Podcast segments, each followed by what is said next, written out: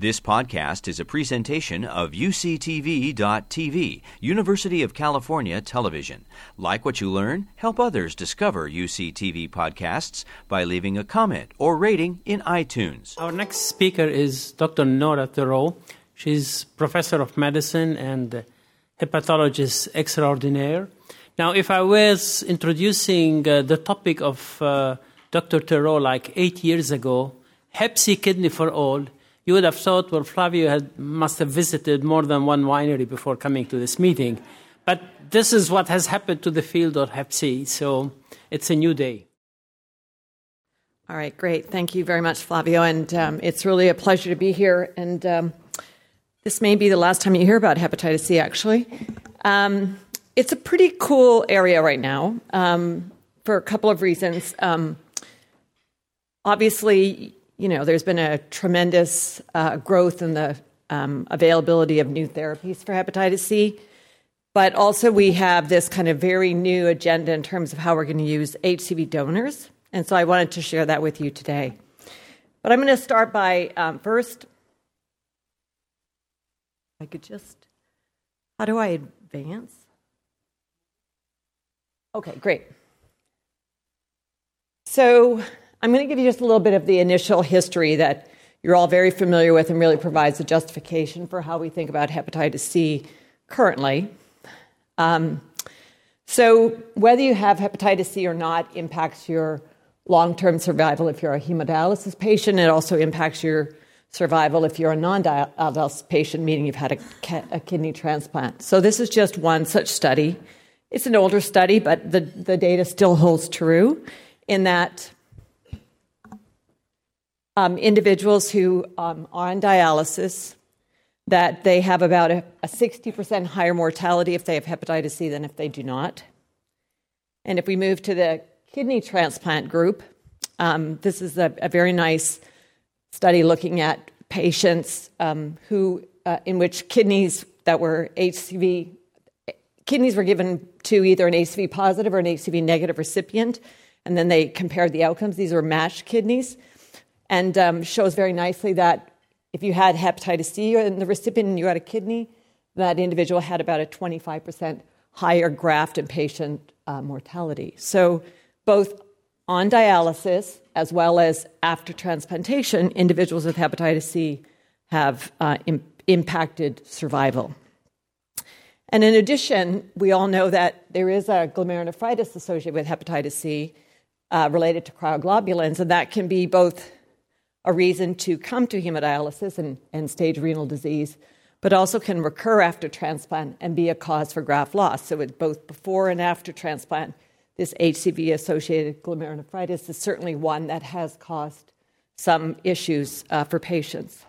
So, lots of reasons for us to think about treatment. So, the direct acting antivirals, which now are standard, uh, as short as five years ago, were still really new, and especially for the dialysis patients, was still um, kind of out of reach. Because while the vast majority of patients very quickly got access to drugs and were, we were claiming 95% success rate, the end stage renal disease patients were the last ones really to get an effective therapy. And the reason for that is that one of the key drugs that was first on the market and that really sort of set the stage for cure is sofosbuvir.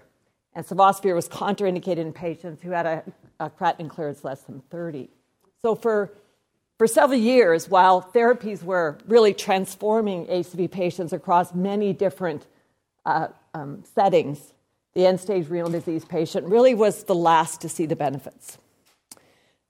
But their day has arrived. And in the last year or two, we now have a direct acting antiviral, which is effective for the end stage renal disease patient too. And they now can claim 95% success. They have a simple regimen. It's usually one pill a day for 12 weeks. Side effects are minimal, and there's very little in the way of drug drug interactions to manage. So the two therapies for end stage renal disease patients are elbasvir grazoprevir, but it's only approved for genotype 1 and 4, and that was sort of the first one that we had available. But the real game changer is glecaprevir pibrentasvir, or GP is our short term for that. And why this treatment is so important is that it's pangenotypic, which means that it, it works across every genotype. So basically, any patient with end stage renal disease can be treated with this combination. And you can see these are the so called SVR rates, which are the cure rates. So you can see that the success with these therapies is extraordinarily high, that 95 to 100% of patients will achieve cure with these drugs. Now, the kidney transplant patients have, have, have it even better in the sense that we have had many more drugs to work with in the transplant population for a longer period of time. Uh, this is just a study that shows the, the drug combinations are at the top in different colors. And the point in showing this is really to say we just have many more to work with because after transplant, their renal function is restored, so we can then use sofosbuvir based therapies as well. So that opens up a whole um, uh, additional group of drugs that we can choose from. Uh, the other thing you can see from this um, uh, graphic is that really across many studies, the success rate in curing patients after transplant is 100%. So really, we don't even regard transplant as any kind of hindrance to getting cure in our patients anymore. It's actually very easy. There's no risk for rejection. Um, again, a very simple regimen. We don't need to use ribavirin anymore, and um, we have this high efficacy across a broad patient population. So, whether it's the end stage renal disease patient or the kidney transplant recipient, we really have availability of a therapy for all of those patient groups now.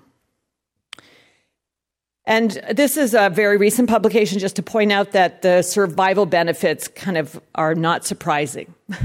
that if you're treated and you achieve cure, that your survival is improved whether you get a transplant or not. So if you're on dialysis, you get cured, you have a better survival than someone who's not treated.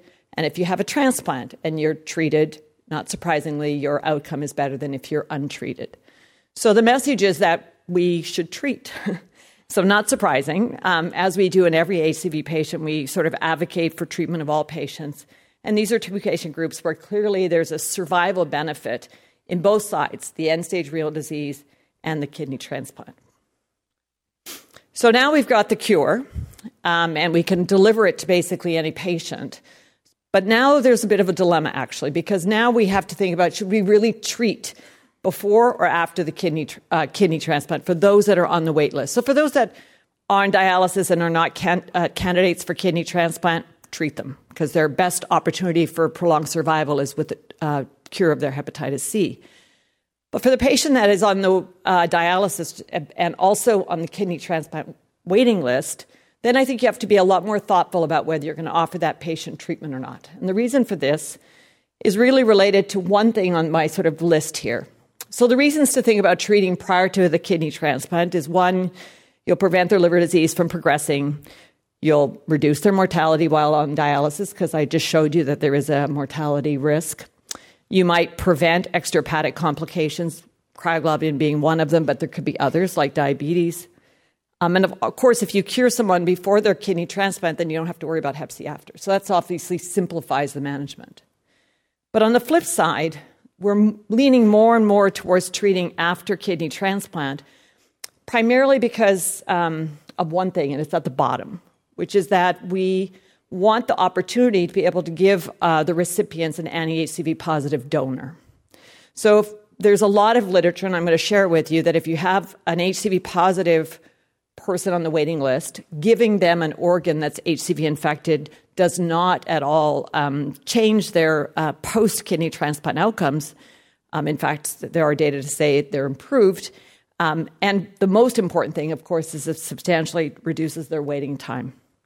And I'm sure you know this, and it's I, am just sharing it. It's not data that I look at every day, but um, it's good to remind ourselves that at UCSF, the waiting time for kidneys on average is uh, like five years and obviously a big, big spread there in contrast to the rest of the, the country where it's uh, much less, two years.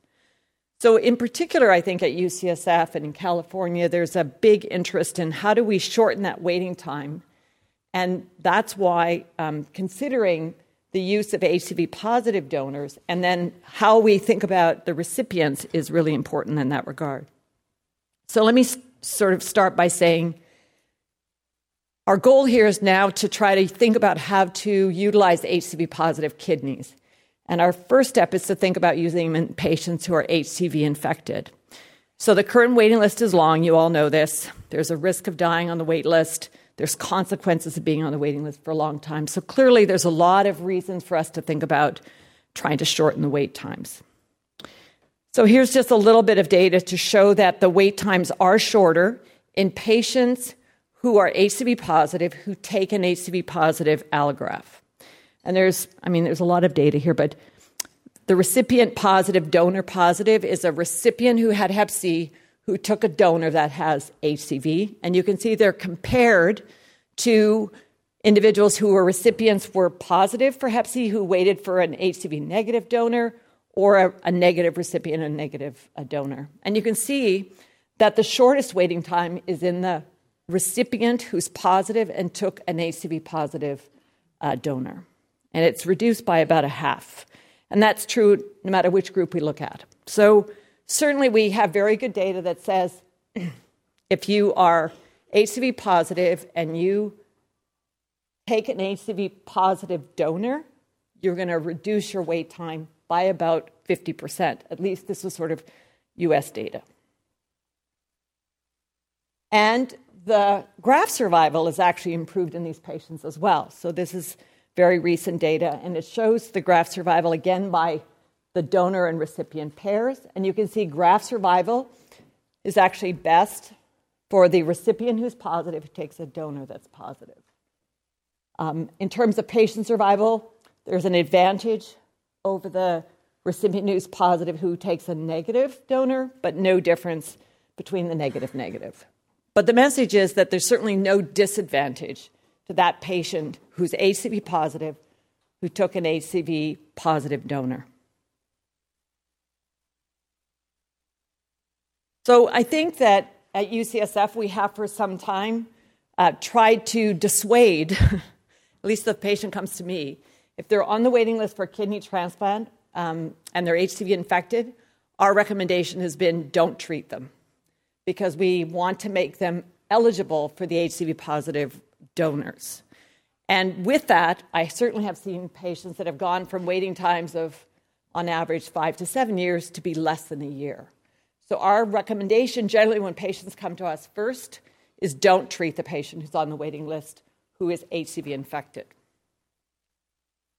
But I'm going to say that the opportunity to use HCV positive donors now is going to outstrip the number of recipients who are HCV positive. So, if we're only going to pair positive donors with positive recipients, we're very quickly going to run out of positive recipients, especially since recipients are increasingly treated. And what's interesting is we now have even more HCV positive donors than ever related to the opioid epidemic. So, unfortunately, it's sort of the silver lining in a very sort of tragic problem in the United States is that there's a lot of overdoses, and a lot of those overdoses are, um, include individuals who are recently HCV infected. So the number of HCV positive donors is increasing. It's about twofold higher just in the last three years. It does vary by region. I'll show you a graphic of that. But I think there still is kind of a reluctance in using these HCV positive kidneys. And in some cases, it's also maybe a, a lack of available HCV positive recipients. And so, really, I'm going to sort of share with you my thinking about sort of, and our thinking at UCSF in terms of where we should go with this next. Just a little bit of data about these um, HCV positive donors that we're seeing in 2018. So, this is on the left age adjusted opioid overdoses. The Appalachian region has been all over the news, um, very, very high rates of death there. But actually, I just saw an updated um, regional map of, of deaths um, related to opioids, and actually, California now is sort of moved into the colors. So every many states are seeing more HCV positive donors driven by the opioid epidemic. And then on the right is where they're using these donors at, at, high rates. And certainly Appalachia, which is where most of those donors have been, it's been the hot spot. The transplant programs around that area have been using these HCV positive donors. And so it's really, I think, sort of created some momentum for us to think about how to use them. Um, this is just to show uh, ge- there is geographic differences. This is again reflecting where the deaths are occurring um, and where opioid use is occurring. And just to highlight Region 5, which is our region, we're sort of in the middle of the pack. Interestingly, the opioid epidemic is quite different in California than it is in Appalachia, just because of the nature of heroin in California versus there. But there's no doubt that we're seeing more deaths related to opioid overdoses um, in this state as well, and surrounding states from which organs can be drawn. Oh, sorry. Oh. Okay. The other interesting thing about these uh, donors, when we look over the last several years, is that they're young donors, not surprisingly. So, who, where's the opioid epidemic? It's in the young, sort of 20 to 40 year olds. So, what that means is not only are these, uh, we're seeing more donors, but we're seeing more young donors. Um, and you can see here that the, the median age has, is fallen, and it's fallen very precipitously since about 2012. So, aside from having probably recently acquired HCV, and potentially other viruses for, for that matter. These are otherwise typically young um, and otherwise healthy donors. So, um, the group from um, Penn uh, did a pilot study called the Thinker Trial. So, they went one step further than the putting the HCV positive uh, donor into an HCV positive recipient. What they did was they put HCV positive donors into HCV negative recipients. And uh, this was an open label uh, study in renal transplants. They, they studied 10 patients initially, and then they've done uh, more since then. Uh, because at the time, the, the one drug that was approved for, for renal patients was Elbasvir Grazoprevir, and that drug only works in genotype 1. They had a very complex structure of having to get the genotype of the donor before they could decide whether they could use the donor, and they only treated, uh, took donors that were genotype 1. And then they preemptively gave the recipients treatment with Elbasvir Grazoprevir. And I'll show you the results, which are, are, are quite excellent. Um, all of them had, all of the recipients became infected. So they all had detectable HCV RNA by day three post transplant. All of them were treated with the antivirals for 12 weeks, and all of them were cured. There was one delayed graft function and three transient liver and, and enzyme abnormalities, but those were transient. Um, and this is maybe a bit difficult to see, but I just wanted to highlight the donors. Again, I, I, I think what's interesting about these donors is they're, first of all, they're, they're definitely from certain regions and regions only. So this was there in their study. They were pulling in donors from a quite a wide region. They're young. That's what's sort of de- evident here. Um, and um, they also, you can see from the mechanism of death, most of them are drug overdoses. So that's what we would expect. That's the characteristics of the donors we're going to see. And here's the HCV RNA results. So they track the HCV RNA results in the recipients over time. So, really, not surprisingly, because um, they, they were given an infected kidney, is the virus was detectable in the blood very early, within a few days. But then you can see they started on treatment and the viral loads all went down in a very consistent fashion, fashion and all of them, as I mentioned before, um, ultimately were cured. This is data that I showed on the renal function, and they're comparing it to optimal and allocation uh, uh, KDPI comparators. And the message here is that the renal function of these uh, kidneys from the HCV positive donors uh, was excellent, at least at six months. So these preliminary data have prompted us um, at UCSF to consider doing something um, similar we have a, I think, a better title. No, I'm just kidding. Uh, it's called the PROACT study, which is the prevention of de novo HCV with antiviral HCV therapy post liver and kidney transplant. So we're doing this in both our liver and our kidney recipients. Here I'm just showing a kidney recipient. So the idea is we're going to take these donors that are HCV RNA positive. So we they're NAT positive, meaning they're confirmed to be viremic, and we're going to, get, we're going to give them to uninfected HCV HCV negative uh, recipients. Now, guaranteed, pretty much, is they're going to become infected. So you see my little green virus there. So we know that we're going to give them infection, but similar to what was done in the Thinker trial, we're going to plan to initiate uh, antiviral therapy somewhere between day three to five. It could be earlier if they're stable, certainly before they're discharged from, discharged from hospital. And we're going to use a, a different combination called sofosbuvir velpatasvir. And the reason that this is important is that that combination is pangenotypic. So I don't need to know the donor's genotype. we can take any donor basically because this drug works against all types of hepatitis C. And so all these patients we treated for 12 weeks with this combination, and uh, we're hoping to get similar results uh, to that which was seen in the Thinker trial. And the, the key inclusion criteria, just to give you a sense of what we have, we're being quite conservative, I think. Uh, first of all, um, the recipient, the kidney recipient, has to be somebody who's listed for kidney transplant for less than five years. Um, the idea being that people who've on the list for longer than that are going to get a transplant. Um, no available living donor and a, a PRA that's less than um, 95%. We're not going to include HIV infected individuals. This protocol is not for the HCV positive recipient, you know, those we do kind of routinely, and they can't have Hep B. The important thing is actually they can't have um, kind of pre-existing chronic liver disease. We know there's a lot of fatty liver around liver disease, so we're not worried about that. But they can't, for example, have you know advanced liver disease um, because we would worry that if they get Hep C, that actually could lead to progressive liver disease.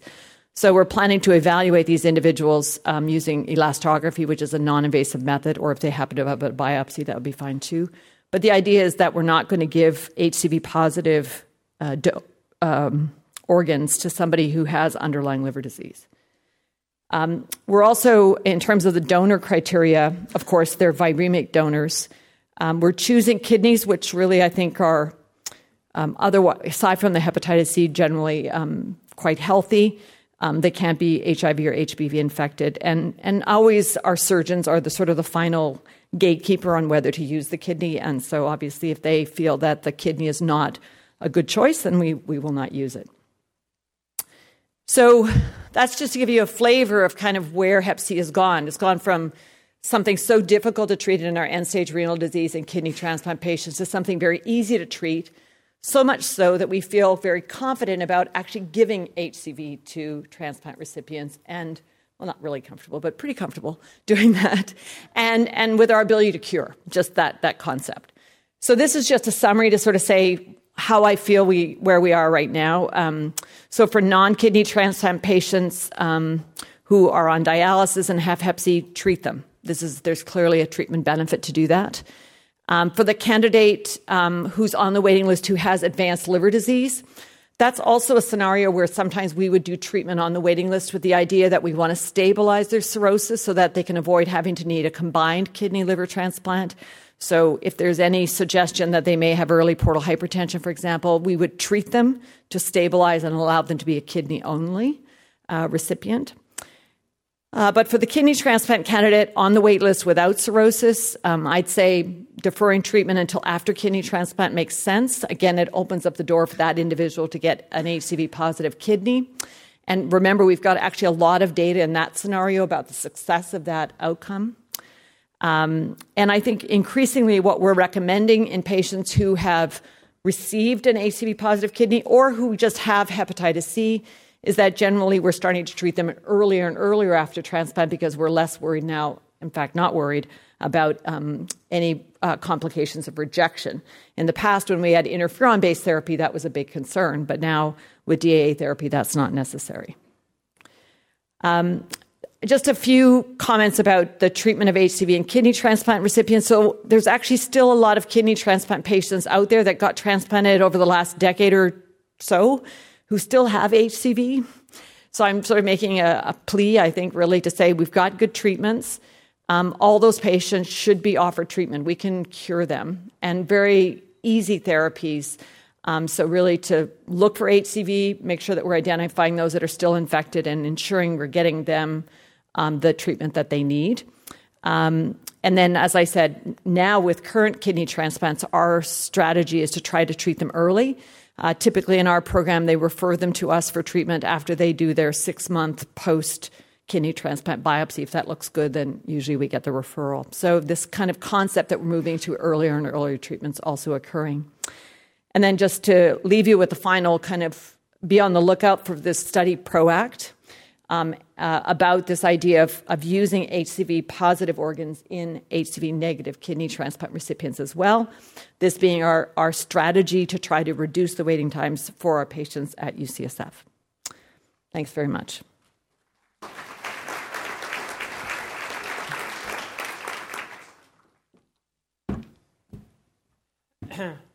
Questions?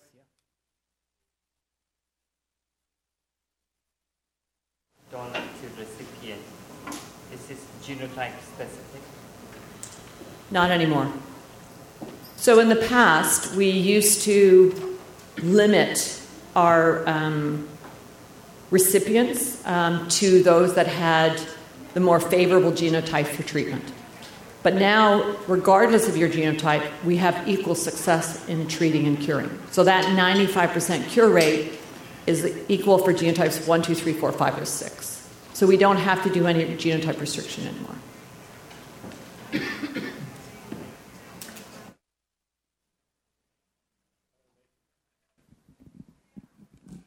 I'm going to make a prediction that this isn't the last time we're going to hear about Hep C from you.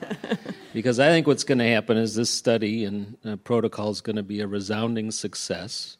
And suddenly the line for Hep C positive mm-hmm. kidneys is going to be very long. Right. And then the patients you're telling us not to treat now who have known hepatitis C and the risk of progression while they aren't being treated right. are now going to be waiting two, three, four years. And now you're going to come back and tell us to treat everybody. What do you think?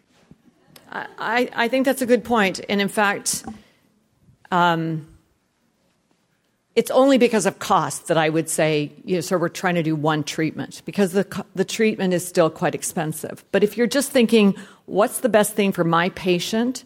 I would say you have a patient on the waiting list, treat them because you want to minimize any HCV related complications on the wait list. And then make them eligible to get HCV again with their transplant, and then treat them again if they happen to get a Hep B. That, that would be a good strategy for the patient. Um, it's a little tricky right now because the treatments are kind of expensive, and I think that that's maybe one small barrier. But I, actually, we've not had any insurers who've kind of held us back. We actually did this in a liver transplant patient where they were treated before because they had pretty advanced liver disease, and we are trying to keep them stable. And then they got a Hep C positive a liver, and we treated them again, and they were cured. So I think that's really the only barrier. So you're, you're right. Um, if one wanted to really do the right thing for the patient, it might treat them twice. You've been listening to a podcast by University of California Television. For more information about this program or UCTV, visit us online at uctv.tv.